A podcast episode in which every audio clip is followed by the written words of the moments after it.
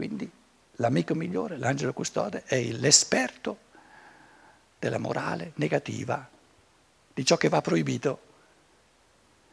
E sulla base di ciò che va proibito, come presupposto di fare le cose giuste, ciò che io voglio fare, ciò che la mia fantasia morale architetta come modo di comportamento, viene lasciato in tutto e per tutto alla fantasia morale dell'amore che è dentro di me.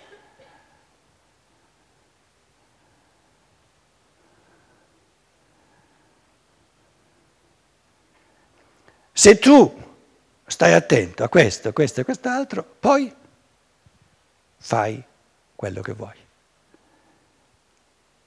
Colui che parla così con me è il mio migliore amico. Vuoi provarci certe cose? Vabbè, provaci. Poi ci provi dieci volte e gli dai sempre ragione, mannaggia, aveva ragione. Alla fine si possono evitare si possono evitare cose negative, quindi eh, l'angelo custode, il bambino piccolo, l'angelo custode non è che dice al bambino cosa deve fare, lo protegge, quindi gli tiene via le cose che sarebbero negative. Ma la volontà positiva è insita, è proprio immanente nel bambino, è una potenzialità che si esprime sempre di più. Quindi per l'adulto noi, tutti noi, abbiamo un angelo custode che tiene via da noi tutto quello che ci sarebbe di, di svantaggio, ma non ci dice mai quello che dobbiamo fare, perché non esiste. Agisci con la libertà del tuo amore. Io ti tengo via tutto quello che ti impedirebbe, tutto quello che lederebbe la tua libertà, che ti renderebbe non libero.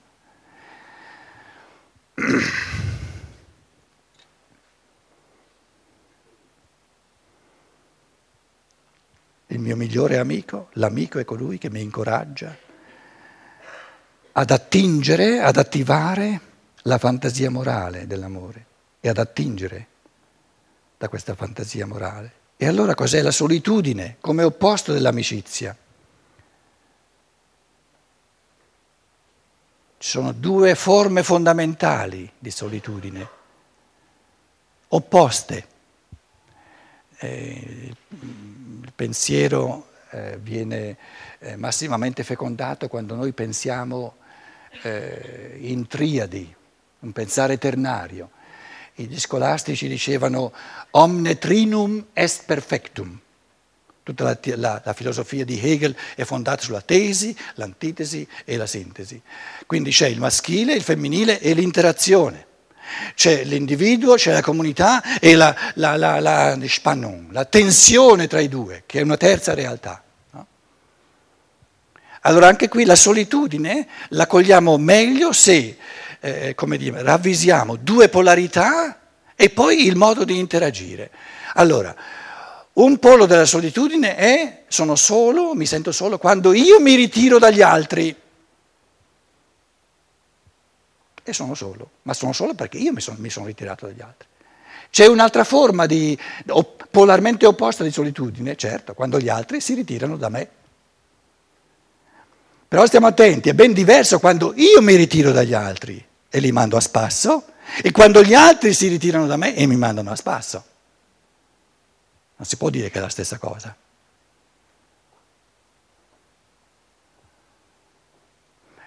Un esempio classico di una persona che si ritira dagli altri, visto che ieri pomeriggio ne abbiamo parlato, è la, la donna, la femminuccia, che, aiutatemi di nuovo, ha di nase folle.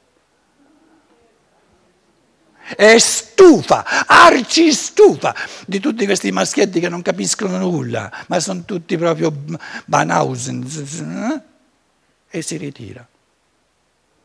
Li manda tutti all'altro mondo. E poi si lamenta che è sola, eh, si è ritirata.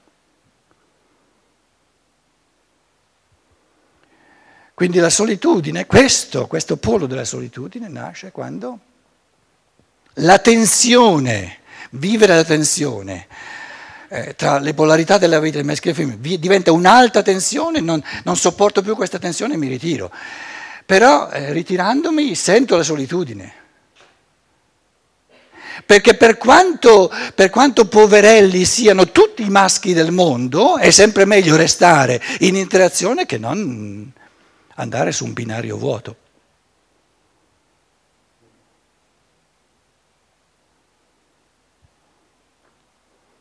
Due omosessuali è una solitudine a due, perché manca il polo di riferimento.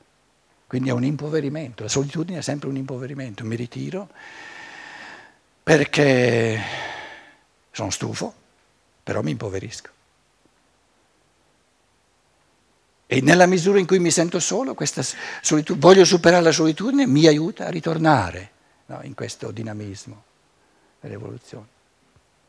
Però anche questo è solo accennato, eh? non è che io voglio risolvere, è un esempio. Naturalmente certo ci sono anche, ci sono, c'è anche il maschio che trova l'elemento femminile nelle ditte per esempio così complesso, no?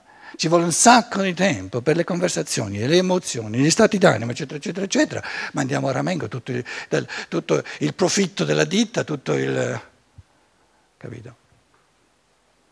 Allora hai una, una, una, una, cerchia di maschietti che dicono no, no, no, le, le donne le lasciamo fuori.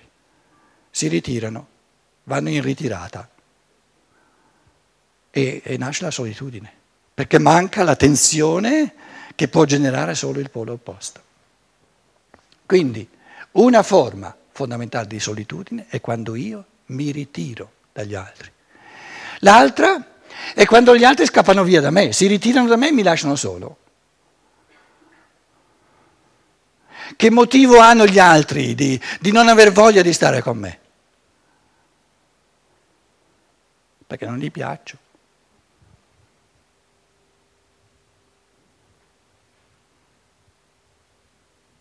Perché scappano via gli altri e mi lasciano solo?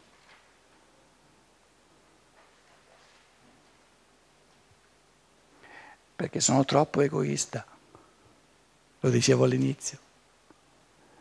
Questo troppo egoista ha tantissime forme, ma è sempre presente. L'unico, l'unico, motivo che noi abbiamo, adesso siamo sinceri qui tutti in sala, l'unico motivo che noi abbiamo per scappare via da una persona, naturalmente in ogni caso la cosa è complessa, ma si riduce sempre, no, non mi va di stare con quella persona perché è troppo egoista. Se avesse la capacità di occuparsi anche di me, di, di, di interessarsi a me, non scapperei via. Quindi scappo via perché non ha nessun interesse e io sono interessato a me stesso. Quindi la voglia di scappare via da una persona ha sempre, comunque sempre in comune il fatto che è troppo egoista. Sono solo, mi sento solo perché gli altri scappano via? Devo chiedermi, voglio chiedermi, cosa posso fare per superare l'unilateralità dell'amore di sé l'egoismo. E lo posso fare soltanto interessandomi agli altri. Allora sono nella mia stanzetta, tutto in solitudine, invece di prendere la bottiglia e di bere, prendo la bicicletta, vado a trovare una persona e dico, senti un po', mi interessa tantissimo eh, sapere cosa, cosa hai vissuto stamattina.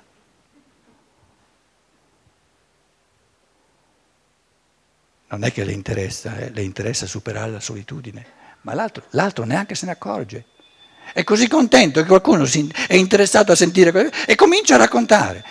E mentre racconta cosa ha fatto quella mattina, l'altra persona, se veramente ascolta, fa sparire la solitudine.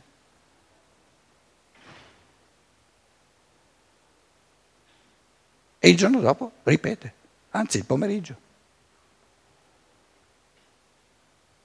Quindi quando gli altri si ritirano da me, devo fare di tutto per ritornare io agli altri e non dargli modo, fare in modo che siano volentieri con me. E il modo migliore perché l'altro stia volentieri con me è che io mi interessi a lui, scusate, insomma mi sembra una cosa... Stamattina vi sto dicendo delle verità lapalissiane, vi vedo tutti annoiati. Basta da parte mia, adesso come la mettiamo? Ho preso tutta l'ora e mezza facciamo almeno una ventina di minuti di, di, di, di dibattito, di scambio. Siete tutti d'accordo? Se qualcuno deve scappare, scappi.